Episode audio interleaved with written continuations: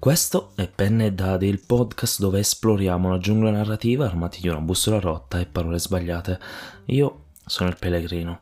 Ti guiderò oltre i confini delle storie parlando di libri, scrittura e giochi di ruolo. Che stiamo aspettando? Si parte! Intervista a Max Casagrande. Rieccoci con la decima puntata del podcast e, e quindi con una nuova intervista. Oggi, come da titolo, intervistiamo Max Casagrande. Ci sono tanti motivi per cui è lui, ma in particolare è probabilmente la persona che mi ha fatto giocare di più in assoluto e con cui eh, diciamo il tutto è iniziato in modo molto strano, come sempre, accade, come sempre accadono le cose migliori. Ma basta sentire la mia voce, ascoltiamo anche Max. Buon salve caro. Ciao Pietro, grazie mille per avermi invitato. Mi piace un sacco questa introduzione e saluto tutti. Speriamo tanti, speriamo tanti, siate tanti soprattutto.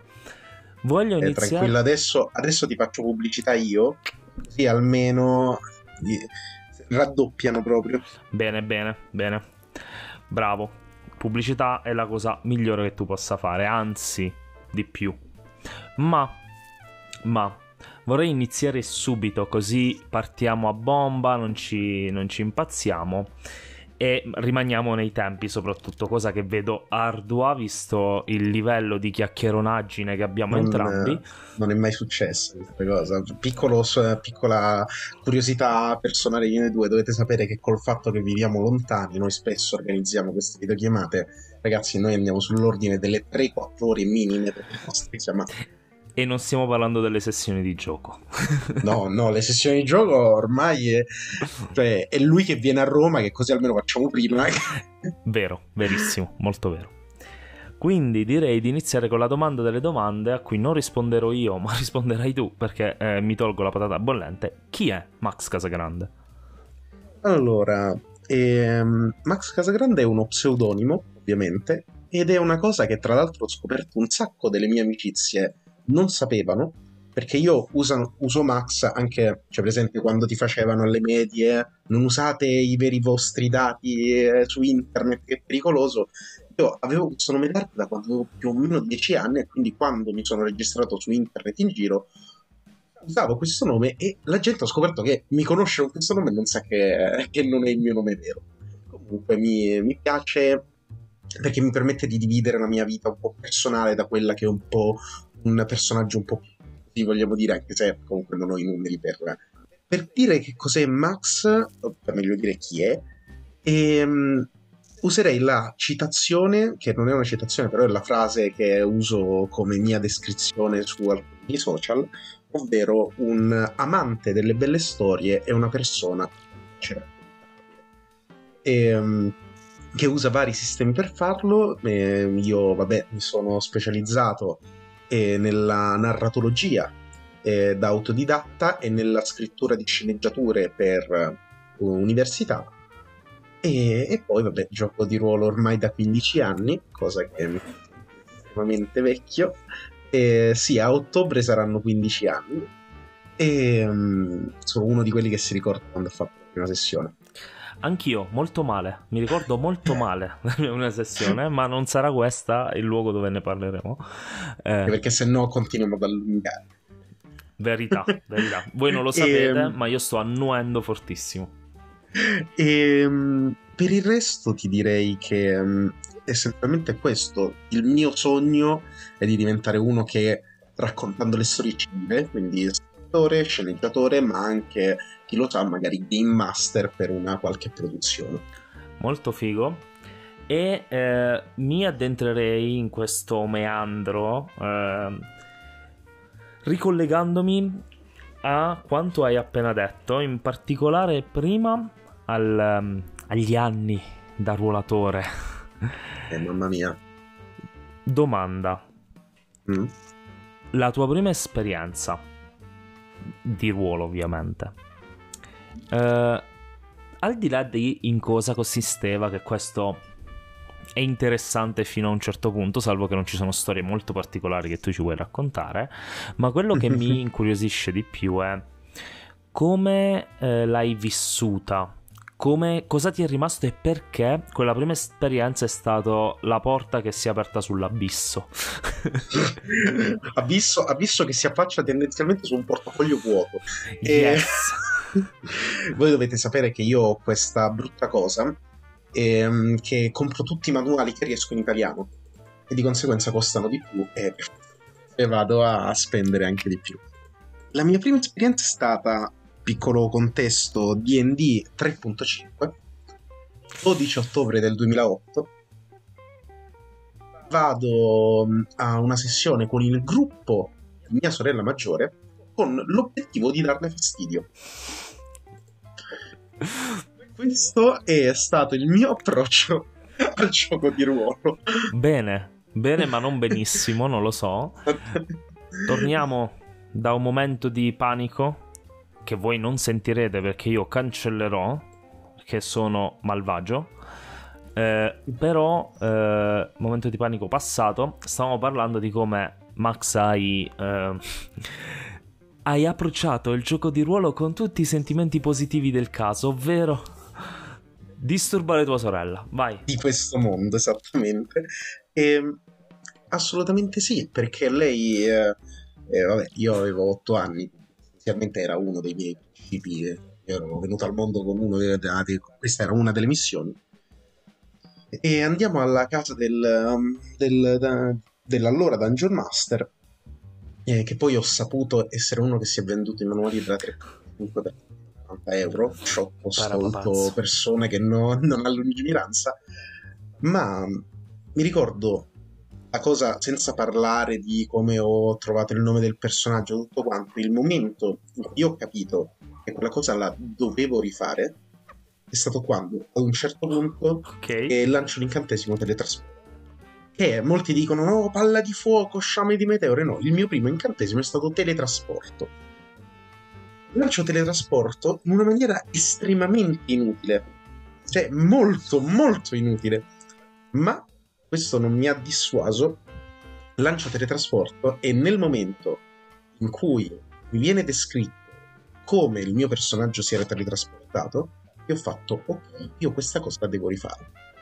Da lì ho giocato altre volte a DD, poi ho comprato il mio primo manuale che è stato il, primo, il mio primo acquisto, Mutant and Mastermind terza edizione e poi ho comprato The Strange per, e da lì ho conosciuto delle persone che per lavoro costruivano i giochi di ruolo come il caso Montecook che essendo anche quello che ha lavorato Direi. a Pathfinder non siamo arrivato e um, ho conosciuto varie cose ma solo nell'ultimo periodo ho iniziato a giocare di ruolo veramente perché la mia una emozione molto vivida che ho, che ho diciamo registrato quando sono andato e, um, mi pare a Lucca e um, incontrai eh, Nicola, redattore, caporedattore di Neil Games, e lui mi disse: Oi Max, oi Max, come stai?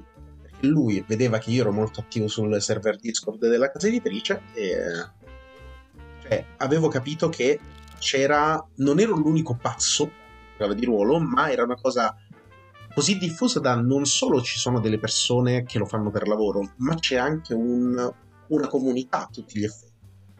E da lì è stato tutto in discesa o in salita, a sì, perché in discesa per te, in salita per il portafoglio in questo caso. sempre, sempre, sempre, sempre e comunque. E, um, ho iniziato a comprare sempre più giochi, ho iniziato a studiare sempre di più e sto cercando banalmente di um, non di trovare il mio gioco, ma di trovare il mio posto tra Bello, i giochi. Mi piace questo, questa è una bellissima affermazione. Penso di ritrovarmici perché per quanto ci sono giochi che preferisco ad altri, anche molto, eh, come Not the mm. End per esempio, eh, non posso dire di avere un unico gioco preferito. Ma voglio farti un'altra domanda eh, per saltare di palo in frasca perché se no non ci piace. Assolutamente. Abbiamo sì. parlato di quella che è stata la tua prima esperienza nel GDR. Quindi la mia domanda adesso è: qual è la tua- stata la tua prima esperienza nel mondo delle storie in prosa, sia da lettore che da eh, aspirante scrittore? Uh, questo è difficile. Allora, io cominciamo da una base. Io da piccolo non leggevo perché trovavo leggere una cosa estremamente faticosa e noiosa e di conseguenza non mi piaceva farlo. Il mio primo approccio viene da una volta ero al negozio di mio padre e il computer era occupato, non si poteva usare. Io giocavo a quei flash games, chi ha la mia tazza ti ricorderà, quei giochi che erano tra virgolette usa e getta per il computer. E um, non si può usare il computer. Non so come o perché prendo mi affermerò ulteriormente come anima di vecchio bacucco nel corpo di un 23enne, prendo un foglio di un fax e comincio a scrivere. La storia in questione è stata maneggiata e rimaneggiata, ma è poi diventata il primo capitolo di Fratello Dimenticato, la mia prima fanfiction su Harry Potter. Benissimo. Di conseguenza, io, io ho iniziato a scrivere scrivendo Vabbè. fanfiction. Questo non è male, eh, non, è, non solo non è male, non è eh, neanche così, eh, come dire, strano. È una cosa che molti fanno. Molti rimangono mm. poi lì, cioè nel senso non, non esplorano mondi originali. Ma tu, cioè, perché è una cosa che ti manderà in completa contrapposizione con il mondo delle fanfiction. Ovvero il fatto che io quando ero bambino, o in generale um, penso fino più o meno ai miei dieci anni, non mi piaceva leggere romanzi, ma mi piaceva leggere poesie okay. e poemi. Di conseguenza io ero uno che magari si leggeva anche abbastanza con piacere, però non leggevo come potremmo pensare noi oggi da serie ah mi leggo mille pagine in un giorno no no mi leggevo tipo due o tre pagine però me le leggevo del decado benissimo benissimo. E, poi, e poi andavo a scrivere fanfiction su Harry Potter quindi ero in questa dualità. Benissimo. E, e poi piano piano mi ricordo il primo libro che completai da solo era um, un libro di Geronimo Stilton di, um, e, dei miti della tavola rotonda.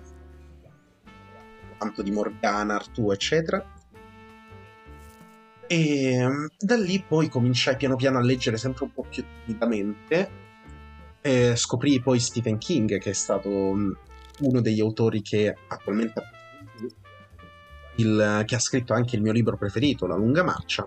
E poi siamo arrivati al punto che ho incontrato l'autore che più mi ha formato e che io ritengo il miglior autore che sia mai esistito, ritengo che sia in generale il mio punto, eh, cioè è diciamo per il momento una delle tappe su cui voglio arrivare, è uno degli autori da cui più rubo frequentemente perché adoro il suo stile di scrittura, adoro il suo metodo di approccio al fantasy e adoro in generale al suo eh, multiverso anche un po' che um, questo mondo di fantasy per adulti un po' cupo, un po' dark, ma che non raggiunge il livello di dark estremo de- che per, per, esempio possiamo trovare nel mondo di Tenebra.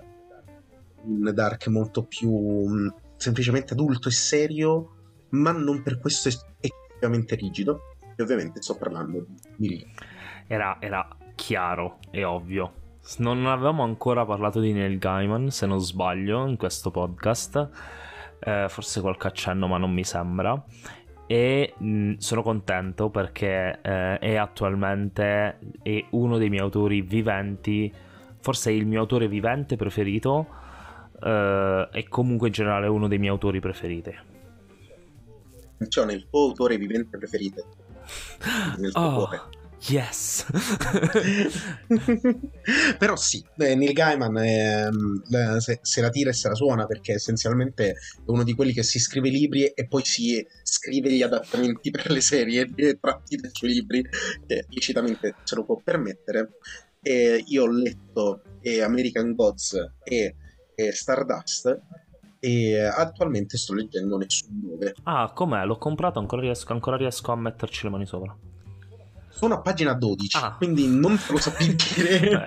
eh, pardon, non, non, volevo. Sì, io, io ho questo, um, questa cosa che ho la mia pila della vergogna, ovvero tutti i libri che devo leggere, e io da bravo sciocco ho iniziato una serie di libri, ma tipo una ventina. E quindi adesso mi sono semplicemente detto, ok, io adesso prendo tutti i libri che ho iniziato, li finisco e poi ne inizio pochi. Quindi tra... Allora, molto giusto.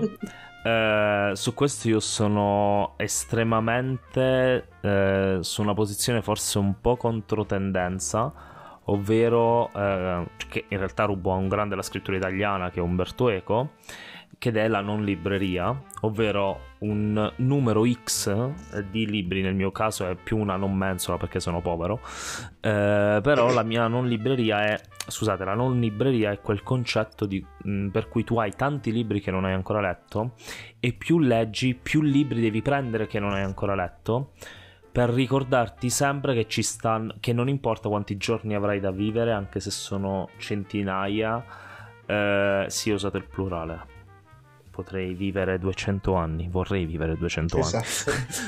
Magari, eh, buttala via.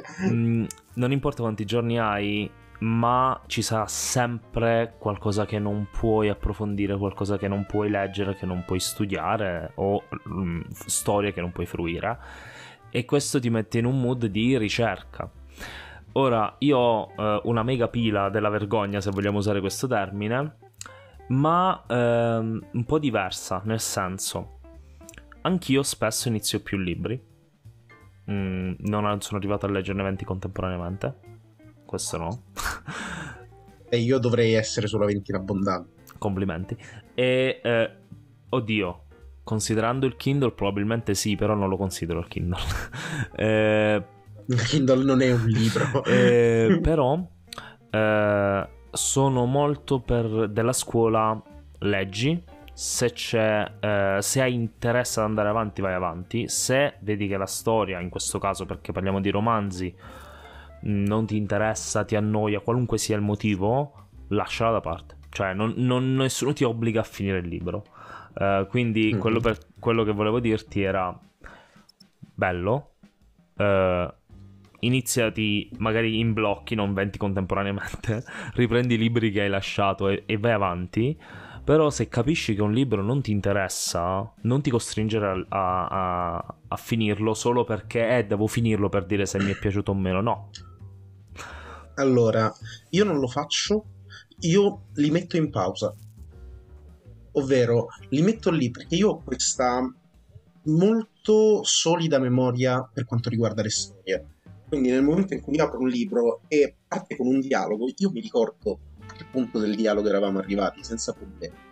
Era questo libro di, non mi ricordo chi, che è questo mattone di un investigativo italiano, tutto quanto, se non sbaglio, ambientato a Firenze, che però semplicemente era due coglioni. Si può dire, si può dire, si può dire. Ok, due coglioni infiniti come termine tecnico certo, certo, eh, di libraio. Sì, sì, proprio nella critica, nello studio della critica letteraria c'è questo termine. Esattamente. Io semplicemente l'ho messo tra i libri in pausa perché metti caso un giorno non ho libri da leggere, ho quelli.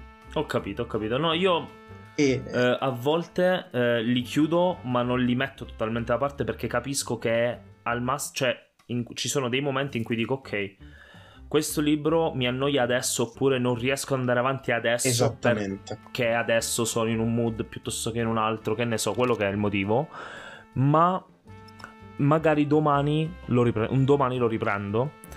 Eh, solo che ci sono dei momenti in cui alcuni libri in particolare sono no, non mi interessa, chiudo e so che non mi interessa. Posso se posso arrogarmi il diritto di fare una citazione?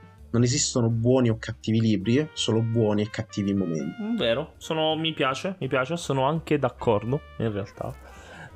Poi ci sono anche pessime persone. Ma ci sono anche brutti libri. Però Questo... non... Eh, allora sì, e te ne farei anche di numerosi esempi, esatto. ma poi a questo punto ci facciamo dei nemici nel mondo dell'editoria esatto. ed è una cosa che suppongo entrambi vogliono dire. Molto vero, molto vero.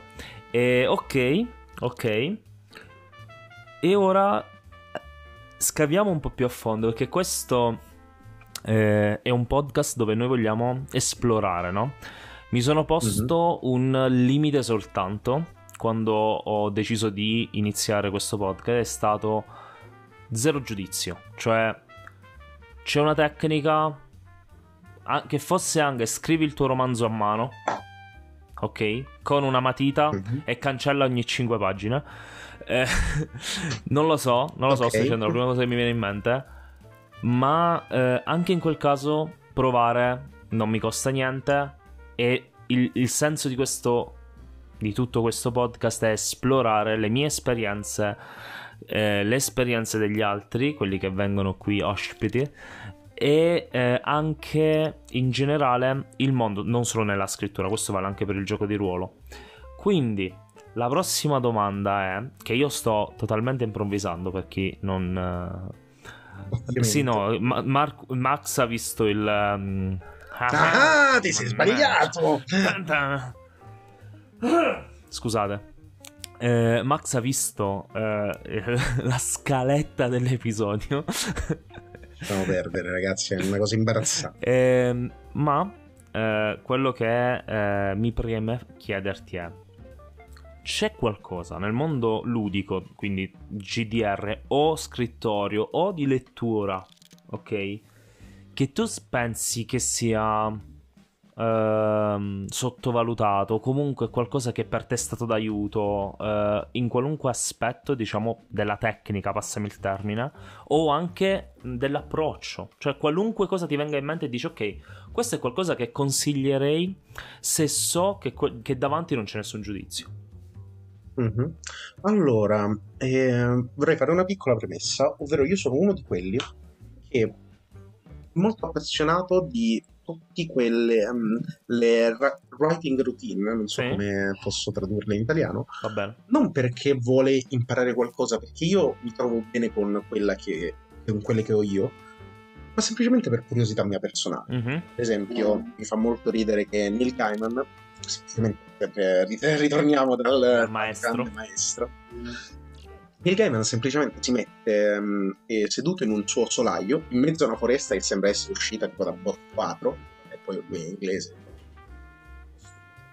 E, um, Beh, oh, bellissimo e, dai suoi punti di vista. Bellissimo allora bellissimo però e, uh, voi mette con l'Abruzzo potrei dire sì? Però non lo so eh, dipende essenzialmente lui dice no io lavoro e se non scrivo posso solo guardare fuori dalla finestra. Non esiste telefono, non esiste libro, niente.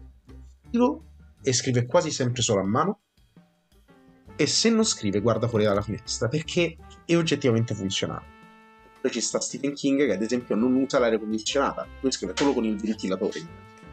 È una cosa che fa ridere, cioè sì, queste sì. sono cose che non ti serviranno mai. Se torniamo indietro nel tempo, Charles Dickens eh, scriveva da nudo perché così non poteva uscire di casa cioè, lui si faceva nascondere i vestiti. È una cosa geniale. Questa non la sapevo.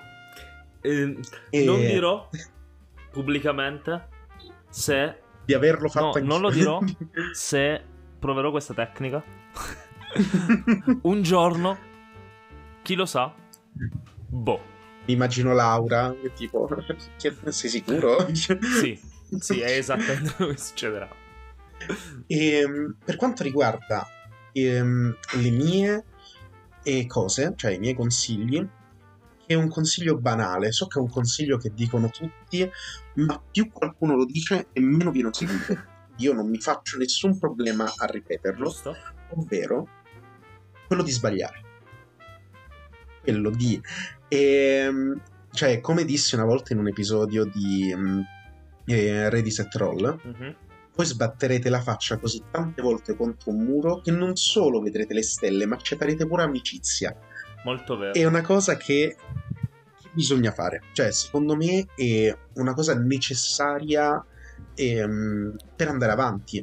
Per esempio, io ho imparato a guidare molto bene a Roma, e chi è di Roma sa che cosa vuol dire guidare per Roma, in un solo modo, ovvero la mia prima guida è stata tecnicamente una guida illegale sul raccordo. Benissimo. Quindi su, su questa autostrada che circonda Roma. E, ehm, e, quella è stata la mia prima guida.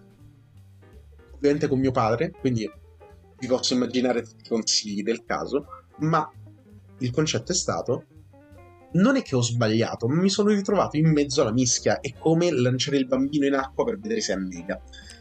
Il concetto di base è più o meno lo stesso, ovviamente in proporzione minore, perché se sbagli a, man- a scrivere un racconto.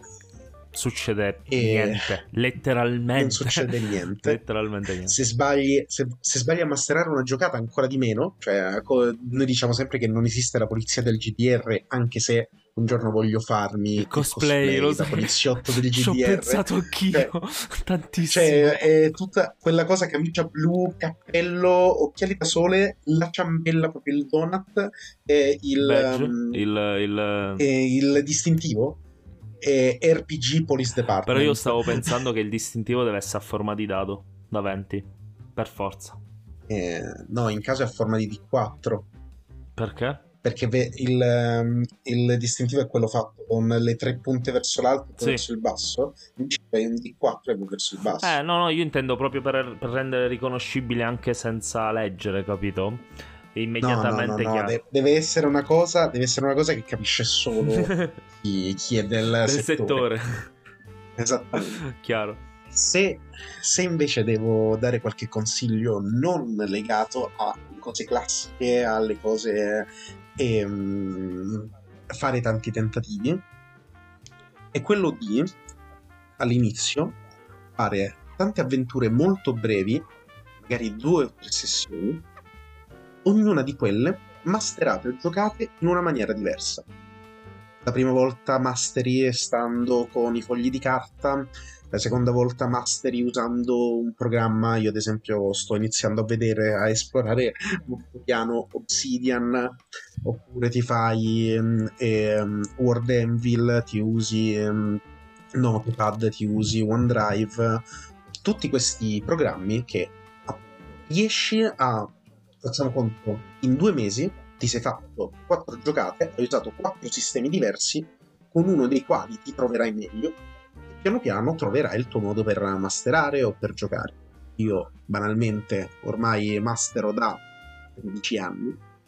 E, ehm, e sono giunto alla conclusione che per, per me la carta è una cosa che io non riesco a sopperire, cioè io ho bisogno della carta materiale, ma al contempo ci sono delle cose nel computer che io non riesco a, a sostituire per Dungeons and Dragons, banalmente, uso un foglio Excel che mi calcola in automatico i punti esperienza.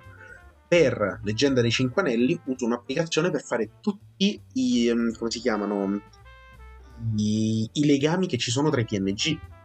Perché se devo fare un, um, un intrigo politico, me li devo legare tutti bene. Questa me la devi mandare. L'applicazione in sì, questione vuoi sapere certo. qual è?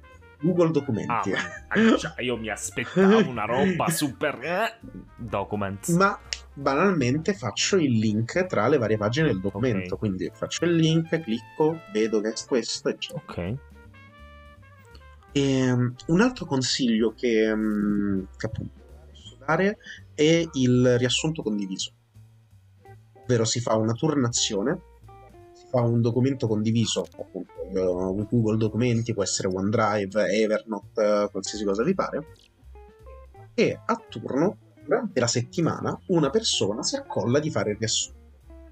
Così, prima della sessione, chiunque, um, e, come si dice, chiunque voglia leggersi il riassunto perché non si ricorda qualcosa o altro, può guardarselo. E soprattutto non è una sola persona, ma è agire. Ok. E, um, il mio gruppo di DD, per esempio, usa gli appunti condivisi, però fanno proprio appunti dove mettono tutti i nomi, tutte le date, tutto quanto. Condivido. Di per sé io temo che gli strumenti siano molti più quelli che io voglia provare, perché credo che si possano provare. Ma um, non penso di essere No, beh, ma non è solo lo strumento, no? È anche l'approccio. È chiaro che là fuori ci sono centinaia di programmi, centinaia di applicazioni, centinaia di metodi con carta e penna, centinaia di qualunque cosa. Ed è da un lato probabilmente possibile, ma non è così scontato, eh, provarli tutti.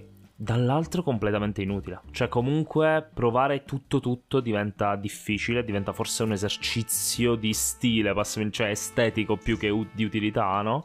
Perché alla fine quando hai trovato la tua strada si può cambiare nel tempo, questo sicuramente, però è su una direzione. Quantomeno è una direttrice mm-hmm. più che una strada, no? Però questo comunque elimina degli elementi. Per esempio, per esempio, io uso pochissimo il PC come master. Eh, io non uso la musica, per dire. Eh, per due principali motivi. Il primo è che a me non cambia assolutamente niente da giocatore avere la musica e ehm, neanche da master. E eh, perché mi piace il silenzio, cioè mi piace il sottofondo silenzioso. Eh, dall'altro, eh, come master questo, dall'altro perché eh, c'è, c'è proprio un lavoro che io trovo totalmente odioso totalmente fatico. Mi, mi, stanca da pazzi cercare la musica, mi distrugge proprio. Quindi, per esempio, una cosa che è super comune, tutti la fanno, o comunque tantissimi la fanno. Eh, per me me ne frega, cioè non me ne può fregare di meno, non la farò. L'ho fatta nel tempo, l'ho provato, quindi posso dirlo su, sull'esperienza diretta. Eh, invece, una cosa che eh, ti ruberò sicuramente il riassunto condiviso perché non lo stavo facendo, te lo dico, per esempio con, anche perché non ho campagne lunghe generalmente. Eh, c'è adesso solo una. Che... Funziona molto bene anche sulle avventure brevi. Mm. Io l'ho appurato la sua utilità con le campagne lunghe. Una campagna lunga di Simbarum dove avevo fatto il, um, ehm, questo intrigo politico così difficile che ho dovuto interrompere la campagna. Cioè, c'è stato un momento in cui i giocatori mi hanno guardato negli occhi e mi hanno fatto: Max, mi dispiace, non ci stiamo capendo più nulla di quello che sta succedendo. E abbiamo dovuto banalmente interrompere. Mi sembra sensato, ce lo capisco. Di conseguenza, sì, il riassunto funziona sia sulle campagne lunghe che sulle avventure brevi. Io adesso lo sto usando e per un'avventurina di Leggenda dei Cinque Anelli, a cui tu non hai voluto partecipare, a Tr- troppo tempo. Molto... Troppo tempo. E soprattutto la parola sbagliata per me è intrigo. intrigo. Io voglio fare il granchio. Sì. sì. E, ehm, dove sono stimate al massimo 8 sessioni. Ok. Quindi molto breve comunque. Cioè, al massimo 8 sessioni. Cioè, io spero vivamente di chiuderla prima. Dove loro al massimo hanno due riassunti a testa. Mm-hmm. Se ci pensi, mm è tipo un'oretta della tua vita su due mesi, quindi cioè, è una cosa fattibile. No, no, ma infatti non è per una questione di fattibilità, è semplicemente per una questione di eh, non averci pensato, anche perché da tuo giocatore eh, lo so che lo usi, non li ho mai fatti perché sono una brutta persona, però non lo so che lo usi ed è potenzialmente molto utile, specialmente per la campagna di Leggenda dei Cinque Anelli per dire, che sto portando avanti eh, con due giocatori che è molto eh, lunga, e cioè per ora è letteralmente, sand- cioè in un certo senso è sandbox, cioè ci sono delle, delle storyline eh, emergenti, però si basa sul seguire i due personaggi, ok? E eh, in particolare questo comporta che incontra un sacco di nomi, un sacco di personaggi, un sacco di eh, luoghi e potrebbe essere utile. A volte abbiamo dei problemi, anch'io stesso ho problemi a segnarmi, a, a, a tracciare i nomi che magari di un PNG che a me ah, non me ne frega niente questo PNG. I ragazzi, è il PNG sicuramente più importante di tutti. e allora lì a, a, a, inventarti il nome su due piedi, a dargli una piccola backstory esatto. di qualche tipo su due piedi. E allora magari avere informazioni La... reperibili è utile. In quel caso, grande consiglio fare i manuali sul riassunto ti fai i nomi dei personaggi in grassetto, i nomi dei luoghi sottolineati, eh, i nomi degli eventi in corsivo, così almeno ti li vedi anche a te. Certo. Per chiudere, perché sono... Se, sì, sì, siamo, per siamo... chiudere questo discorso... Ma comunque siamo anche in chiusura. Chiudo... Però vai, vai, vai. E, do due consigli, e, anzi, due più uno bonus settorializzato. Per quanto riguarda ehm, la scrittura, avere sempre con sé un libro e un taccuino. Ok, un libro, libro perché in qualsiasi okay. sì, perché in qualsiasi momento può esserci un'occasione per leggere, come diceva Stephen King. E, um, il taccuino invece perché in qualsiasi momento puoi vedere qualcosa che potresti aver bisogno di scrivere. Scusa, io incastro qui perché c'è una cosa importantissima. Okay. Perché nell'era di oggi molti a giustissima ragione dicono ok siamo nel 2023 come adesso per esempio. Non c'è necessità di avere un taccuino perché hai uno smartphone in tasca lo puoi fare digitalmente. Ed è vero ed è vero io stesso spesso mi faccio delle note audio o delle note digitali comunque. Tu con gli audio sei pericoloso sì moltissimo però. anche verso me stesso soprattutto verso me stesso. Ma eh, nella mia esperienza diretta, per me come, come individuo Pietro, eh, il taccuino è insostituibile perché la lentezza nella scrittura dell'idea, cioè sei, sei costretto alla velocità della tua mano, no? E questo porta a imprimere, a selezionare, a in generale ad avere una maggiore attenzione a quello che si sta scrivendo e per me è una forma di brainstorming, di ehm, di eh, memorizzazione, di tante cose eh, che normalmente non ci sarebbe. Cioè, per esempio, io appena fa, sto facendo una submission per un, per un premio letterario per tirar fuori quelli che sono quella che è la storia. Eh, io ho una frega di. ho una frega, proprio regionalismi a gogo. Ho diversi eh, documenti su questo mondo sul mio PC e ho deciso di eh, leggermeli, ma ho fatto brainstorming poi su carta. Perché se no non riesco a farlo, cioè il mio cervello funziona molto in questo modo. So che non è per tutti, molti funziona benissimo il taccuino digitale, però secondo me volevo, io volevo sottolineare la potenza della carta ancora. Quindi ti ripasso la palla, scusa l'intrusione. No, io lo faccio per una comodità mia personale ma ho questo quadernino di cose che tra l'altro mi devo ancora tutte perdere, ma ehm, sono soltanto, ehm, come si dice, descrizioni di persone. Bello, bellissimo. Non possono essere più originali di così, perché sono persone vere, oggettivamente. Certo. E poi magari sono persone che mi ehm, attirano la mia attenzione perché in metro magari si siedono in una maniera particolare oppure hanno questi capelli di un colore sgargiante. Io cerco sempre di poi descriverli nel momento come se li stessi scrivendo per un libro. Quindi eh, scrivo il modo in cui entrano, entro con un passo pesante e cadenzato, ma diretto verso il proprio obiettivo. Perché poi vabbè io scrivo. E, ehm, quanto concerne invece il consiglio per Master Game Master, e, um, uno molto semplice, ovvero leggete i manuali. che è una cosa che non fa più nessuno, Quanta ma santo cielo fatelo. E um, sugli schermi del master, questa è una cosa che ho rubato da Matthew Mercer, fatevi degli appunti. Cioè, ci, eh, io metto delle ante che poi si chiudono tipo al libretto o altre cose, con degli appunti di cose mie che mi servono. Ok. E quindi ho ad esempio nello schermo di vampiri io sono una persona che tende a mischiare molto i, chiamiamoli popoli di vampiri, ovvero maghi, licantropi, eh, vampiri, mummie, perché ci sono le mummie, demoni, tutte quante queste cose così. Esattamente, e perché poi no, non lo devi chiamare mondo di tenebra, si chiama cronache di tenebra, perché a quel punto parli di io gioco un po' come cazzo mi Facts. Oh. cioè, di nuovo, questo discorso. Nuovo, non c'è la polizia del GDR. Ma di nuovo non c'è la polizia del GDR. Il punto è, se io spendo più di 200 euro per un gioco di ruolo, sei, chiedo scusa la volgarità, ma è una cosa che mi prende molto a cuore. Tu cazzo sei? Per venirmi a dire come devo giocare dopo che ho speso sì, sì, tutti questi soldi. Posso dire, anche se avessi speso 0 euro, a casa mia faccio gname pare. Scusate, questo è molto regionalismo, ma questo... è necessario. Comunque, tornando al discorso, eh, sullo schermo di Vampiri, ad esempio, ci ho scritto eh, che cosa succede se bevi il sangue di Licantropo. Ci ho scritte le principali sette della, de, um, della Magic e um, tutte queste cose così. Comunque, se non me lo ricordo a memoria, è giusto comunque avercelo certo. dire oh aspetta andiamo a vedere il regolamento e... molto vero molto vero io, per esempio, eh, ho questo problema con leggenda, devo ancora risolverlo. Perché è un manuale molto lontano dalle mie normali corde. quando si dice uscire dalla comfort zone, io con leggenda lo faccio a gamba tesissima perché per me la comfort zone è not the end, capito? Cioè due cose abissalmente diverse.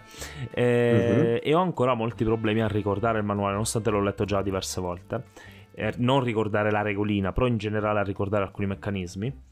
E quindi magari eh, io uso in questo modo in realtà il manuale, cioè il manuale fisico mi aiuta perché ci, ci aggiungo post-it in ogni modo possibile soprattutto nei punti più ostici per me.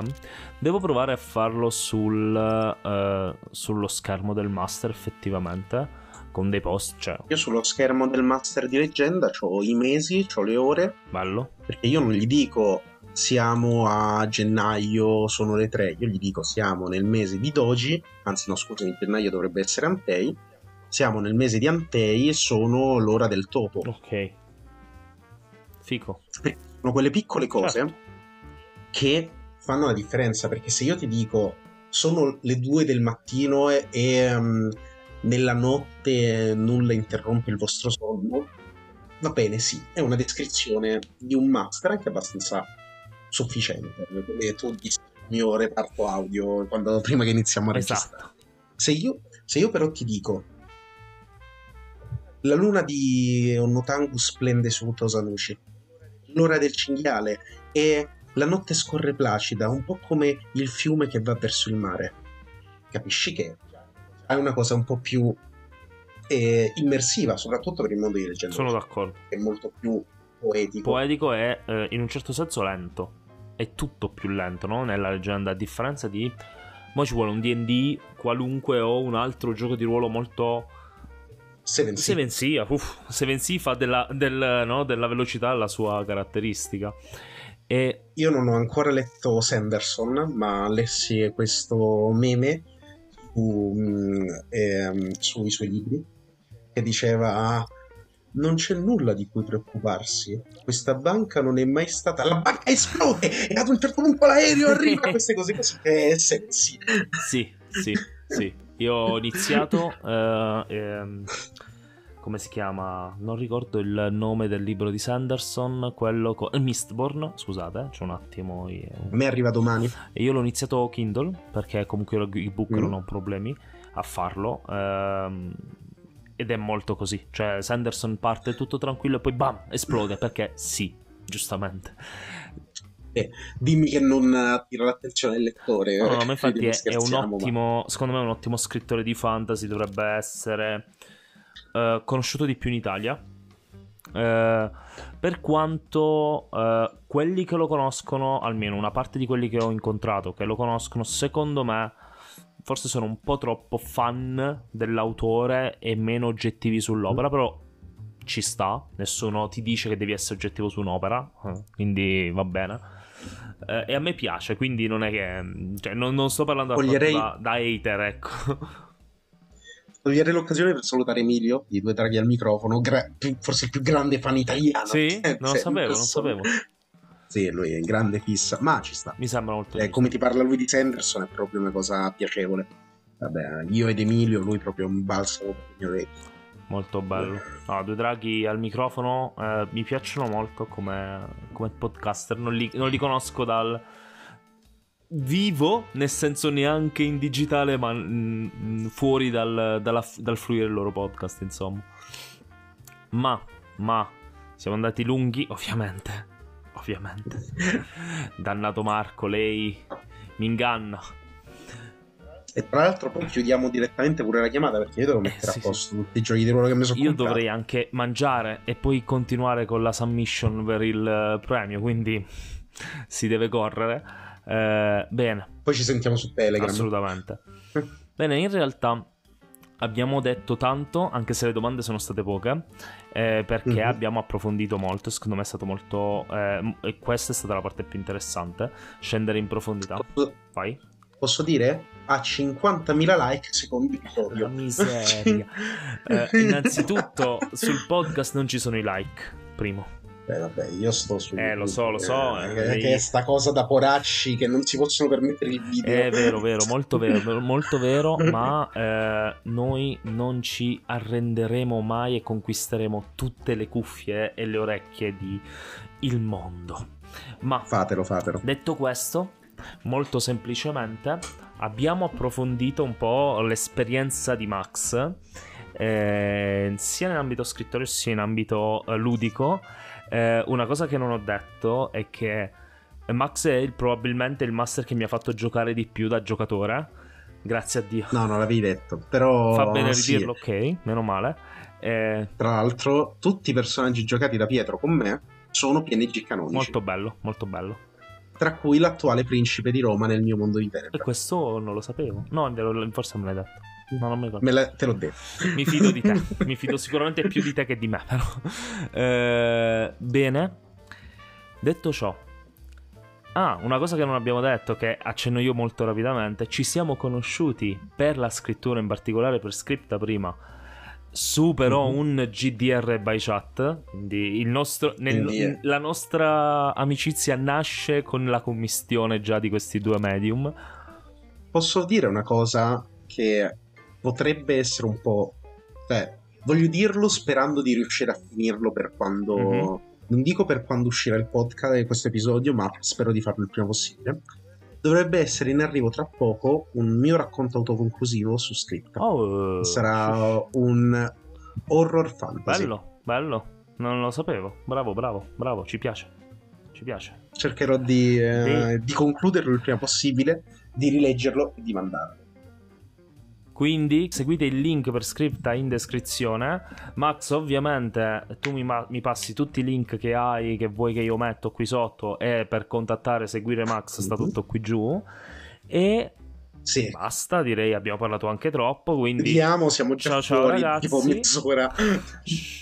Ciao ciao ragazzi, l'unica cosa che vi chiedo è, mi raccomando, se vi è interessato conoscere l'esperienza di Max, se avete tratto eh, dei consigli che pensate proverete, eh, primo, condividete il, condividete il podcast, secondo, commentate mandandomi un messaggio, ci sono 7000 modi qui sotto, quindi a voglia, e eh, niente, detto questo, noi ci vediamo alla prossima esplorazione, come sempre.